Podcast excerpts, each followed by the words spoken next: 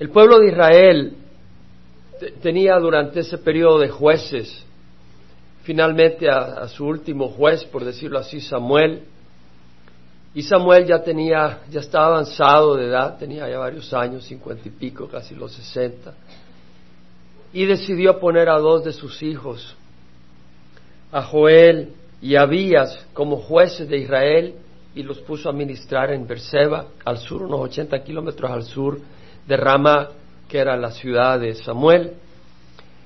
Pero estos hombres, estos jóvenes, no caminaron tras los caminos de Samuel, no caminaron tras el camino del Señor. Y el pueblo de Israel, los ancianos de Israel, vinieron a donde Samuel en Ramá y le dijeron, ¿sabes qué? Tus hijos no caminan en tu camino. Tus hijos están pervirtiendo el derecho, están aceptando soborno, están caminando tras ganancias deshonestas y esto no debe ser así. Así que, ¿por qué no nos das un rey como las naciones vecinas? Ahora esta fue una excusa para revelar el corazón malvado del pueblo de Dios, porque realmente del pueblo de Israel, porque realmente ah, lo que podían haber dicho es, ¿por qué no buscas unos jueces que honren a Dios? ¿O por qué no le pedimos al Señor que le traiga arrepentimiento a estos jóvenes? Eh, o se arrepienten o tal vez el Señor levanta a otros siervos. Pero quisieron cambiar el orden de Dios, quisieron cambiar lo que Dios había establecido. Dios había establecido que Él era el rey de su pueblo. Jehová era el rey del pueblo de Israel. Entonces Samuel, cuando oyó esta petición, se sintió muy triste, lo tomó personalmente y el Señor le dijo, ¿sabes qué? No es a ti a quien han despreciado, me han despreciado a mí como rey de Israel, pero esto lo han hecho desde que andaban en el camino de Egipto en el camino del desierto, siempre desviándose de sus caminos, siempre rechazándome, rechazando mi dirección. Pero el Señor le dijo, ¿sabes qué? Le voy a dar un rey, le vas a nombrar un rey, pero adviértele lo que los reyes van a hacer. No quiere decir que el Señor no había establecido líderes en el pueblo de Israel. Cuando los sacó de Egipto estableció a Moisés y después de Moisés estableció a Josué y después estableció a distintos jueces pero estos no eran reyes que, estaban buscando establecer un linaje de sus hijos y de sus nietos para tomar poder y tener honra, sino que eran siervos que habían sido levantados para darles guía y dirección espiritual y también ah, unidad al pueblo de Israel para exhortarlos a caminar en el camino del Señor. El Señor le dijo, ok, le vamos a nombrar, le voy a nombrar un rey, pero adviérteles que estos hombres eh, eh, van a tomar lo mejor de las tierras, les van a poner impuestos, les van a pedir el 10% de sus cosechas, van a tomar la mejor de las cosechas, van a tomar a sus hijas y las va a poner como cocineras, como panaderas, va a establecer una comitiva de hombres caminando enfrente de sus carros para anunciar, ahí viene el rey, es decir, van a ser hombres que van a buscar su propia honra y al final no van a aguantar y van a decir, Señor, y van a clamar a mí, yo no les voy a escuchar. Pero levante, vamos a nómbrales un rey. Así que en el versículo 22 del capítulo 8 dice que Jehová dijo a Samuel, oye su voz y nómbrales un rey. Entonces Samuel dijo a los hombres de Israel, váyase cada uno a su ciudad. Entramos en el capítulo 9. Dice que había un hombre de Benjamín que se llamaba Cis, hijo de Abiel, hijo de Seror, hijo de Becorat, hijo de Afia, hijo de un benjamita, un hombre poderoso e influyente. Y tenía un hijo que se llamaba Saúl, favorecido y hermoso. No había otro más hermoso que él entre los hijos de Israel, de los hombres, de los hombros arriba sobrepasaba cualquiera del pueblo. Aquí vemos que viene el Señor y en el primer libro, primer libro de Samuel nos introduce a Saúl, quien va a ser el primer rey de Israel. Pero la palabra del Señor es riquísima. Y lo que buscamos acá es estudiar la palabra del Señor. Yo quiero que entiendas algo. Tenemos distintos ministerios. Y hay ministerio de enseñanza para niños, ¿cierto, Pancho? Y hay otros ministerios y yo sé que tratamos de dar clases, esto, el otro, pero lo más importante es alimentarte de la palabra del Señor. Lo mejor que puedo hacer yo como siervo acá del Señor es enseñarte la palabra del Señor, no jugar con ella, no contaminarla, sino buscar traerte la palabra del Señor y que la palabra del Señor en tu corazón produzca fruto. Y ahí vas a tener los mejores maestros que puede tener esta iglesia. Muy importante, los cursos son importantes, pero lo más importante es que cada uno de nosotros estudiemos la palabra del Señor. No solo en eso, sino en las otras áreas de la vida. Si tú quieres servir en la congregación, si tú quieres servirle a Dios, la base está en conocer al Señor. Ahí está la base, en buscar del Señor, en aprender del Señor. Muy importante, muy importante, hermanos. Y por eso es lo que hacemos en Calvary Chapel. Nosotros estamos en Cuba. Y te soy honesto, que los pastores, porque estuvimos dando la conferencia a los pastores, cuando se les enseñó el énfasis de estudiar todo el consejo de las escrituras, fue revelador para ellos. Era algo, era algo, era algo nuevo para ellos y algo importante y fue de gran bendición y nos pidieron que regresáramos muchas veces. Eh, realmente es algo que el Señor va a bendecir, por eso el Señor está bendiciendo el movimiento que empezó en Calvary Chapel. Dios lo está bendiciendo porque el compromiso no gira alrededor de un hombre. El compromiso gira al estudio de la palabra del Señor y el amor de Cristo. Buscamos conocer a Cristo y buscamos convivir en su amor. Y buscamos estudiar todo el consejo de las Escrituras. No buscar una doctrina que nos da cosquilleo en las, en orejas, porque en muchos lugares la gente está buscando aquella enseñanza que es de acuerdo al cosquilleo de sus oídos. Pero lo que queremos es estudiar todo el consejo de las Escrituras y eso es bien importante. Vemos acá que Saúl, que era, va a ser el primer rey de Israel, este hombre viene de la tribu de Benjamín. ¿Quién era Benjamín? Benjamín fue el último hijo de Jacobo. Era el hijo de Raquel. Raquel tuvo dos hijos, a José y a, Jacob, y a Benjamín. De hecho, cuando tuvo a Benjamín, Raquel moría al tenerlo. Y le iba a llamar Benoni, que quiere decir hijo de mi tristeza. Y Jacob dijo, no, se llamará hijo de la mano derecha. Y le puso Benjamín. Era el último hijo, el más pequeño, como quien dice, el de menos importancia. De la tribu de menor importancia el Señor iba a sacar al primer rey, de menor importancia a los ojos de los hombres. Si buscas en el capítulo 10, y no lo vamos a hacer ahorita, leemos que Saúl no solo era de la tribu de Benjamín, era del pueblo de Gibeá. Y si tú te recuerdas en el libro de jueces, en el capítulo 20 y 21, leímos la historia de un levita que vivía en la zona montañosa de Efraín y que tenía una concubina que era de Belén no era su esposa, la tomó como concubina. Y la concubina cometió adulterio y se regresó a su casa en Belén. Y este levita después de cuatro meses ya no aguantó y fue a buscar a su concubina a Belén. Y después de un par de días conoció a su suegro, por supuesto, y después de un par de días de convivir con él, había llevado su criado, había llevado dos asnos. Le dice, bueno, vámonos ya de regreso. Y la concubina venía de regreso con él, con su criado, sus dos asnos. Y viniendo de regreso salieron, de salieron tarde y en vez de quedarse en Jebús, que es Jerusalén, pero en ese tiempo era pues bajo la mano de los jebusitas, de los jebuseos, el criado le dice, ¿por qué no nos quedamos en Jebús? Y este levita dice, no, porque pues no nos pertenece al pueblo de Israel, son gentiles y, y mejor quedémonos con nuestro pueblo. Entonces siguieron el camino hasta que les agarró la noche entre Gibeá y Betel, y Gibeá y Rama, y decidieron quedarse en Gibeá. Y fue ahí cuando esa noche llegaron los del pueblo, los hombres del pueblo. Cuando ellos, cuando ellos llegaron a la plaza central, si se acuerdan, no había nadie que les ofreció hospitalidad a este levita, a su concubina, al criado. Pero bajó un señor que venía también de las montañas de Efraín y que también, cuando lo vio, le ofreció hospitalidad a este levita y le ofreció pues habitación en su casa.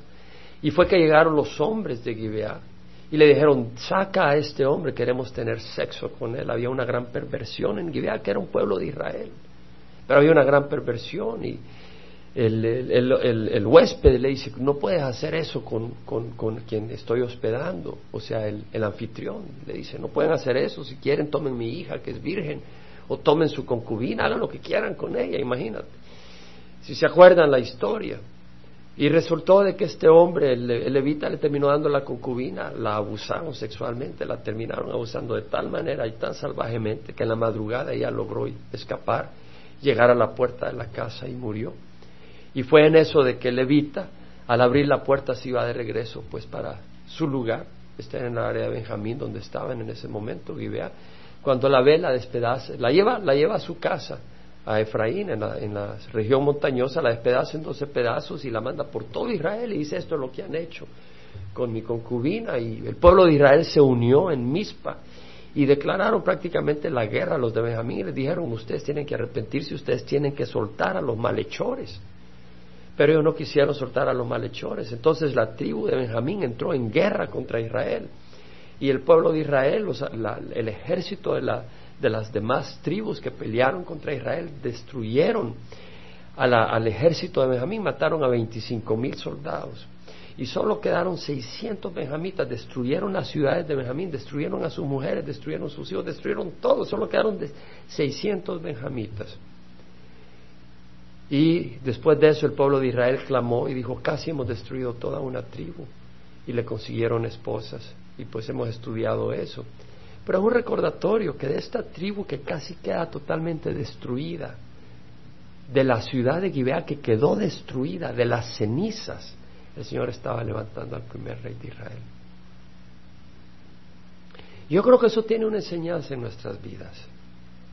Una enseñanza que no importa qué tan sucia haya sido tu vida. Pastor Pancho Juárez habló ayer de cómo había estado en drogas, en esto, en otro. Se ha estado en homosexualismo, se ha estado en prostitución o robando, en adulterio, en todo lo que sea, drogas, todo lo que quieras, hipocresía, todo lo que quieras. No importa. Si tú vienes al arrepentimiento, el Señor tiene algo nuevo para ti. Y así el Señor en su misericordia. Él no está buscando grandeza en el mundo, Él está buscando exaltar su nombre. Y de las cenizas Él puede levantar grandes cosas. Y aquí vemos de que Él escoge de esta tribu que era la más pequeña y de este pueblo, de esta ciudad de Gibeá, que era una ciudad convertida en cenizas por su maldad, levantar al primer rey de Israel. Ahora vemos de que este, este Saúl es favorecido y hermoso. No había otro más hermoso que él entre los hijos de Israel. De los hombros arriba sobrepasaba cualquiera del pueblo. Tenía seis pies y más medía este hombre. Ahora lo que vemos acá que el Señor va a levantarles por rey a un hombre de apariencia física. ¿Cierto? Pero el Señor realmente le está dando al pueblo de Israel lo que ellos buscaban. Ellos querían un rey como los demás de las demás naciones, querían un hombre imponente en el exterior, un hombre que inspirara poder, que inspirara temor a los enemigos. Y escogieron a un hombre, Dios les escogió a un hombre que era muy bien parecido. Nuestro Señor Jesucristo no vino con un cuerpo así. La palabra del Señor dice que no tenía nada que le admiráramos en cuanto a su cuerpo físico.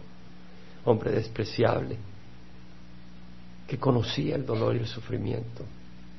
Pero vemos que el Señor les consigue a este hombre joven que era de bien parecer y también un hombre atlético. Lo que busca y valora del lo que busca y valora el mundo, hermanos, no necesariamente es lo mejor. Y vamos a ver que Saúl prueba a ser un pésimo rey. Y vamos a leer después sobre la historia de Saúl y después vamos a leer la historia de David. El mundo mira lo externo, el mundo mira lo físico, el mundo mira las apariencias, mira lo esbelto, pero es muy distinto a lo que Dios valora. Hoy tenemos la candidatura para gobernador en California y uno de los candidatos es un hombre esbelto, es un hombre eh, musculoso, es un hombre de apariencias, es un hombre atlético, es un hombre aparentemente bien parecido. Uno de los candidatos dijo que quisiera tener el físico de ese otro candidato. Y realmente hay una gran popularidad, y no voy a hablar acá de política, ese no es mi propósito. Pero lo que quiero decir es que una cosa es ser un actor y otra cosa es tener el carácter de lo que uno representa. Tú puedes actuar acá y actuar a ser cristiano, Tú puedes actuar y hacer una película donde representas a Jesús, pero muy distinto es representar a ser Jesús y otra cosa es ser Jesús. Créeme que hay una gran diferencia. Yo creo que en nuestras vidas lo que necesitamos es carácter, no apariencia. Y el Señor es el que nos da eso, a través del fuego, a través de las dificultades. Pero el Señor lo que busca es el corazón, no la apariencia. Pero vemos acá que le está dando al pueblo de Israel un hombre con una apariencia, con una posición física, con una presencia. Ahora vemos en el versículo 3 al 5 de que las asnas de Cis, padre de Saúl, se habían perdido, por lo cual dijo Cis a su hijo Saúl, toma ahora contigo uno de los criados, levántate y ven en busca de las asnas. Y Saúl pasó por la región montañosa de Efraín, subió, estaba en la tribu de, están en la zona de Benjamín, Gibea, y ahora suben hacia Efraín. Por lo cual dijo Cis a su hijo, toma pues, y subió por la región montañosa de Efraín y recorrió la tierra de Salisa, pero no las hallaron.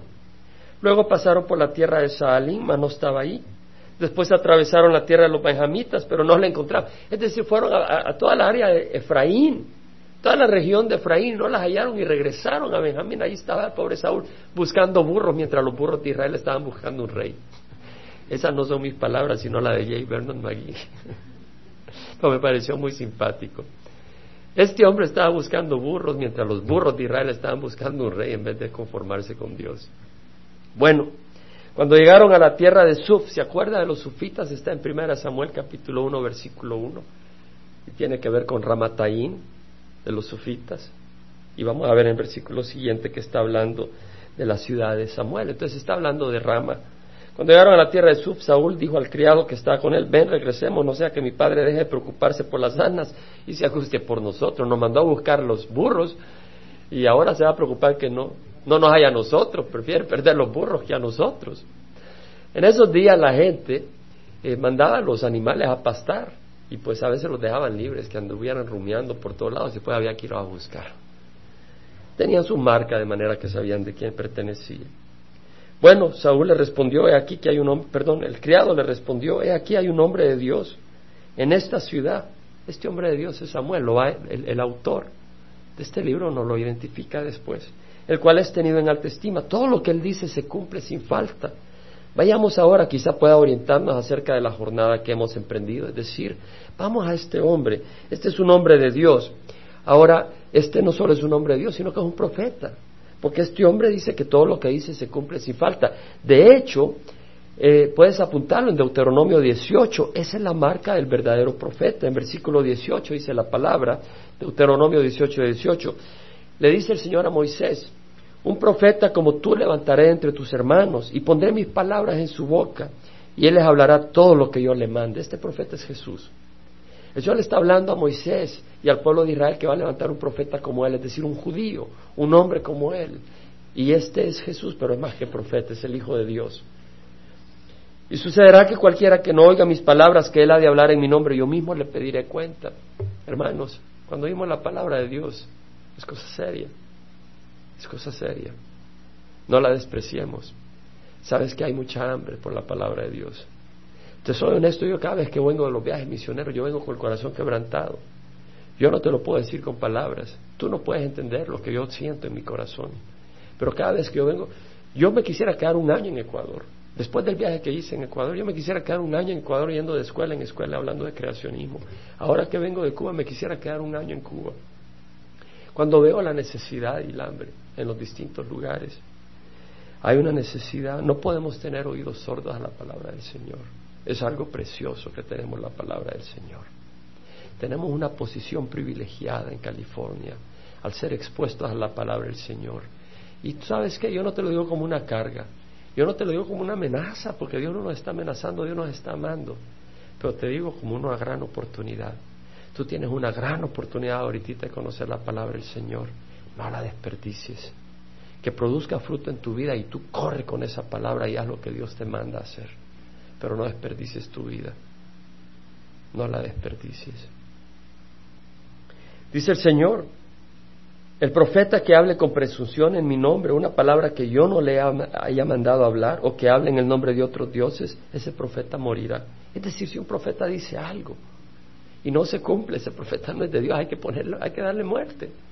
Ahí no andaban con cuentos en el tiempo de Israel. La ley era que si un hombre hablaba en el nombre de Dios y lo que decía era mentira, había que matarlo, había que purgar a Israel de la mentira, del engaño. Y si dices en tu corazón, ¿cómo conoceremos la palabra que el Señor no ha hablado? ¿Cómo sabremos que el Señor no ha hablado? Que no es Dios. Cuando un profeta habla en el nombre de Jehová, si la cosa no acontece ni se cumple, esa es la palabra que el Señor no ha hablado. Con presunción ha hablado el profeta, no tendrás temor de él. Conocemos que hay organizaciones, por ejemplo la del los testigos de Jehová, que han profetizado, supuestamente la organización es el profeta de Dios en los últimos tiempos, y profetizaron que en el año 1915 iba a venir Jesucristo y no cumplió. Entonces revisaron la fecha, etcétera, etcétera. La palabra del Señor dice, no les tengas temor santo, porque están diciendo cosas y no se cumplen. Por eso acá lo que buscamos enseñar es la palabra del Señor, porque la palabra del Señor se cumple. Los inventos del hombre no se cumplen. Tenemos entonces que este era un hombre de Dios, no todo hombre de Dios es profeta, pero este hombre de Dios era profeta. Y Saúl dijo a su criado, pero he aquí, si vamos, ¿qué le llevaremos al hombre? Porque el pan de nuestras alforjas se ha acabado y no hay presente para llevar al hombre de Dios, ¿qué tenemos? Es decir, en esos días, cuando tú ibas a consultar con un hombre de Dios, llevabas un regalo. No era visto mal, no era, no era para tratar de comprarlo, pero era una muestra de amor, era una muestra de, de ayuda al siervo de Dios. No lo tomes como se toma hoy en día, que muchas personas buscan eh, trasquilar las ovejas. No quiere decir que el siervo no es digno de su salario, pero también quiere decir de que hay abusos. El criado volvió a responder a Saúl y dijo, he aquí tengo en mi mano la cuarta parte de un ciclo de plata, es decir, dos gramos de plata. Se lo daré al hombre de Dios y él nos indicará nuestro camino. Antiguamente en Israel, cuando uno iba a consultar a Dios, decía, venid, vamos al vidente, porque el que hoy se le llama profeta, antes se le llamaba vidente. Nos da un paréntesis el autor. Nos dice que al profeta, que se llama profeta, en esos días, en los días que ocurría esto, no se le llamaba profeta, se le llamaba vidente. La palabra profeta quiere decir el que proclama la palabra de Dios. La palabra vidente quiere decir el que ve aquellas cosas que el hombre natural no puede ver.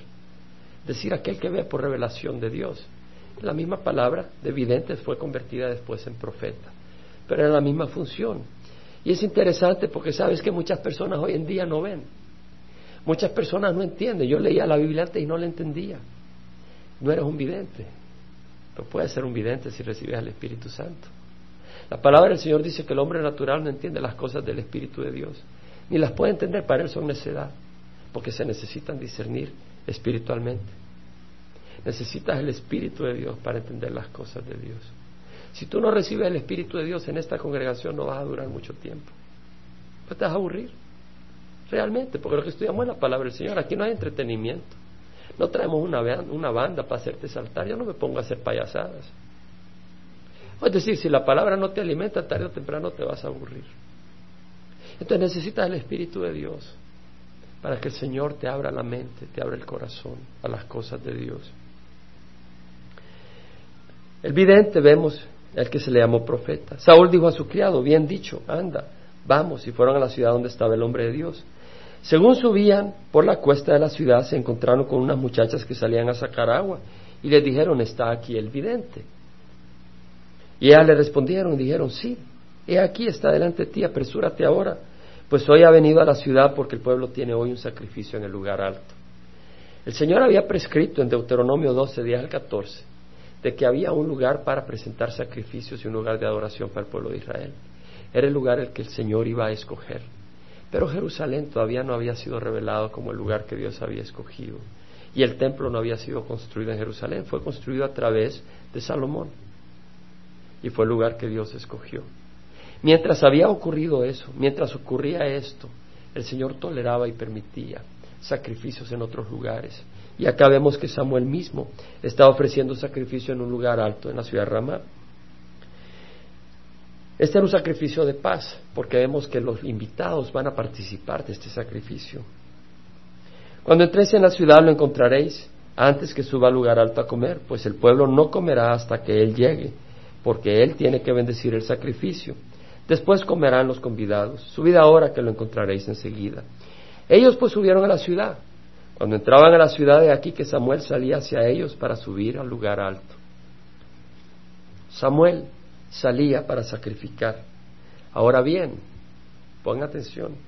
Un día antes de la llegada de Saúl, Jehová había revelado esto a Samuel diciendo, mañana como a esta hora, te enviaré un hombre de la tierra de Benjamín, lo ungirás para que sea príncipe sobre mi pueblo Israel. Y él librará a mi pueblo de la mano de los filisteos, porque yo he visto la aflicción de mi pueblo, pues su clamor ha llegado hasta mí. Qué hermoso. Las asnas de Cis no se perdieron por accidente. y las asnas de Cis no se encontraban en la tribu de Efraín, ni se encontraban en la zona de Benjamín, sino que andaban perdidas donde el Señor estaba seguro que no las iba a hallar Saúl. Para que Saúl llegara a Ramá, la ciudad donde estaba Samuel. Porque ahí Samuel lo iba a ungir como rey del pueblo de Israel. ¿Te das cuenta de la soberanía de Dios? Yo creo que muchas veces nosotros andamos buscando burros y encontramos al Dios del universo. ¿Cierto? Es decir, muchas veces andamos tras otras razones, no andamos buscando a Dios. Muchas veces andamos frustrados que se nos perdió esto, se nos perdió tal dinero. Vamos a ir a la iglesia para que Dios me ayude encontrar el dinero, andar buscando plata, andar buscando cobre. O se me perdió el gato.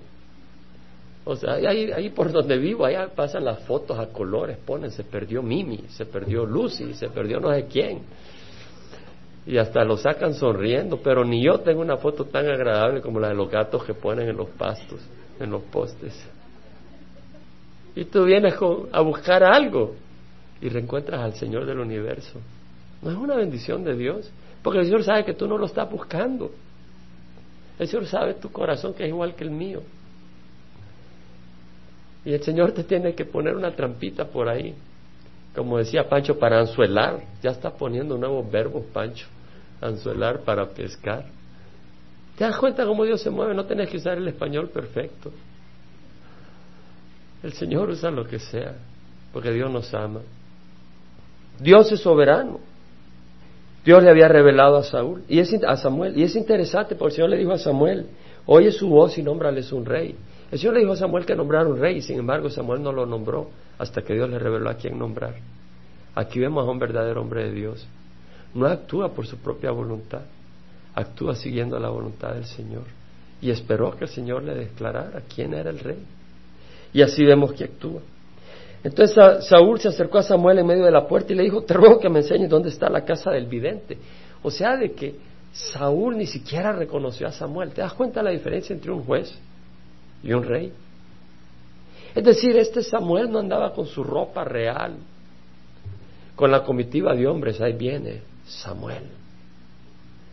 Samuel era un hombre sencillo, ahí caminaba entre el pueblo, como nuestro Señor Jesucristo. Era su palabra la que impresionaba y cambiaba, y cambia, impresiona. Entonces vemos de que este era un hombre sencillo y Saúl ni lo reconoce. Y le dice Saúl, le dice Samuel, respondió Samuel, a Saúl le dijo, yo soy el vidente, sube delante de mí al altar, al lugar alto, porque hoy comerás conmigo y por la mañana te dejaré ir y te declararé todo lo que esté en tu corazón. Este profeta le iba a declarar a Saúl lo que estaba en su corazón, lo que estaba buscando. Y sabes que cada vez que vienes ante un profeta, y aquí está el Señor, un profeta es aquel que tiene la palabra del Señor, y aquí está el Señor, se revela a través de su palabra y su espíritu tu corazón se revela. Yo creo que ayer hubieron muchos cuyo corazón fue revelado ante la palabra de Dios.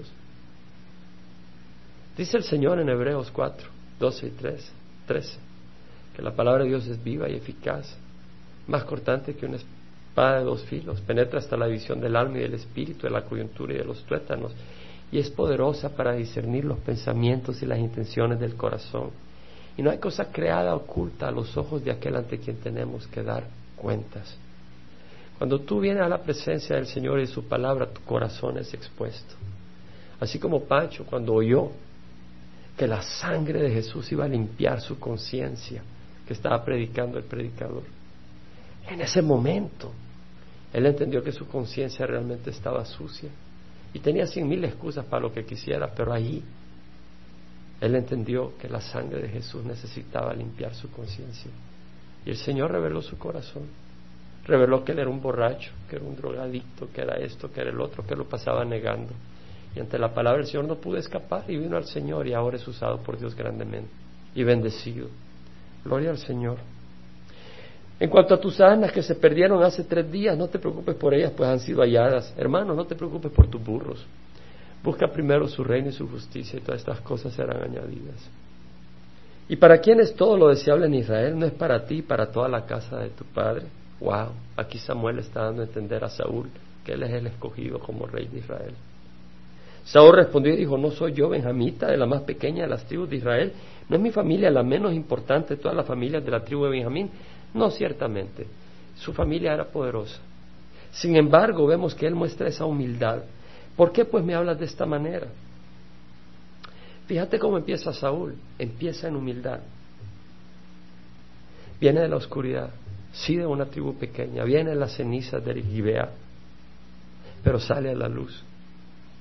Y vas a darte cuenta cuando estudiamos la historia de Saúl, que él pone sus ojos en la sombra que esa luz derrama y vuelve a la oscuridad y se pierde. Tenemos que tener cuidado cuando el Señor nos saca la luz, de que no nos impresionemos con nuestra propia sombra y volvamos a la oscuridad. Que el Señor nos ayude y nos dé entendimiento. Samuel tomó a Saúl y a su criado, los llevó a la sala y les dio un lugar a la cabecera de los invitados, que eran unos treinta hombres. Y dijo Samuel al cocinero, trae la porción que te di, de la cual te dije, pon la parte. Entonces el cocinero alzó el pernil con lo que estaba con él y la colocó delante de Saúl, le dio la porción más escogida de honor. Y Samuel dijo, he aquí lo que estaba reservado. Vemos a Samuel un hombre humilde. Ponlo delante de ti y come, porque ha sido guardado para ti hasta el momento señalado. Había esa porción para Saúl preparada por Samuel, preparada por Dios para el momento señalado. Hermanos, hay una porción para cada uno de nosotros preparada para el momento señalado. Y vamos a reinar con el Señor, con el Rey de Reyes, pero todo es el tiempo señalado. No nos cansemos de hacer el bien, pues a su debido tiempo, si perseveramos, cosecharemos. No nos demos por vencido. Hagamos bien a todos según tengamos oportunidad, sobre todo a los de la familia de la fe, dice Pablo en Gálatas. Hagamos el bien a todos. Hermanos, busquemos conocernos unos a otros. Busquemos saludarnos unos a otros. Busquemos amarnos unos a otros. Muy importante. Muy importante que esta congregación sea caracterizada por el amor de Dios. Descendieron del lugar a lo alto, del lugar alto a la ciudad. Y Samuel habló con Saúl en el terrado. Se levantaron temprano y a romper el alba Samuel llamó a Saúl en el terrado diciendo, levántate para que yo te despida. Saúl se levantó y ambos, Saúl y Samuel, salieron a la calle. Es decir, Samuel llevó a Saúl a su casa y estuvieron conversando. Pasaron la noche, se levantaron temprano y Samuel estaba listo para regresar, Saúl estaba listo para regresarse con su criado. Y mientras descendían a las afueras de la ciudad, Samuel dijo a Saúl, di al criado que pase delante de nosotros y siga, pero tú quédate para que yo te declare la palabra de Dios. Samuel iba a ungir a Saúl como rey de Israel, lo iba a hacer en privado, iba a declarar cosas de Dios. Y Dios tiene cosas personales a nosotros. No me quiero extender más. Si me extiendo más, terminamos a las cuatro de la tarde. Pero esta es la palabra del Señor para ahora. Vamos a pararnos y orar. Padre Santo, te damos gracias por tu palabra. Yo te doy gracias que me has dado voz para poder exponerla. Yo te doy gracias, Señor, que nos has dado tu palabra. Yo te doy gracias por tu amor. Señor, yo te ruego realmente yo no sé lo que hay en el corazón de cada uno de mis hermanos, pero yo he escuchado tu palabra. Yo la he compartido, pero también la he escuchado. Me doy cuenta que tu palabra es hermosa. Yo no sé dónde hay caminos, donde tal vez la palabra cayó en caminos, o tal vez la palabra cayó en piedras, y vendrán las aves y se la llevarán. Pero yo espero que aquí cada corazón sea esa tierra fértil, donde la palabra cae y crece y produce fruto para gloria tuya, Señor. Yo te ruego que abracemos tu palabra. Yo, te ruego que de corazón entendamos tu amor, Señor. Como tú, Señor, eres un Dios de amor. Y que de un pueblo, de una ciudad totalmente destruida por la maldad, tú levantaste un nuevo rey, Señor. Para bendecir a tu pueblo, Señor. Pero vemos, Señor, de que los reyes de este mundo, cómo fallan. Y realmente lo único que cumple lo que el hombre necesita es Cristo. Yo te ruego, Señor, que ninguno de nosotros diga como el pueblo de Israel, Señor, Queremos un rey como los demás. No queremos que tú reines. Una vez más yo te ruego que cada uno de nosotros te pida que tú reines en nuestro corazón. Ahí tú has negocio con el Señor. Yo he compartido la palabra, no he tenido un tema en particular. Simplemente he sido fiel por la gracia del Señor y por su misericordia de compartirte la palabra. Pero Dios te habla, porque es la palabra la que hemos compartido. Te alabamos sinceramente, Señor. Te damos gracias por tu espíritu. Señor, haznos videntes como a Samuel. Danos tu espíritu para ver las cosas espirituales y para caminar de acuerdo a las riquezas espirituales. Danos la esperanza, Señor, por el poder de tu espíritu. Como dice tu palabra, esperanza, que se ve no es esperanza. Pero cuando esperamos lo que no vemos, entonces con paciencia lo aguardamos. Danos esperanza, Señor, para perseverar. Danos esperanza y danos gozo. Señor, bendice a tu pueblo, que salgan como cabritos gozosos en prados verdes. Señor, que así salgamos regocijándonos en Jesús y el amor que tenemos. Como dice tu palabra, ¿quién es el que condena? Cristo Jesús es el que murió, más aún el que resucitó, que está a la diestra de Dios Padre y que intercede por nosotros. ¿Quién es el que acusa a los escogidos de Dios? Dios es el que justifica. Gracias, Señor, por las riquezas de tu sangre y tu salvación. Gracias por las riquezas de tu promesa. Gracias por las riquezas de tu paciencia. Gracias por tu perseverancia y tu amor. Señor, bendice a tu pueblo una vez más, ricamente, en nombre de Jesús. Amén.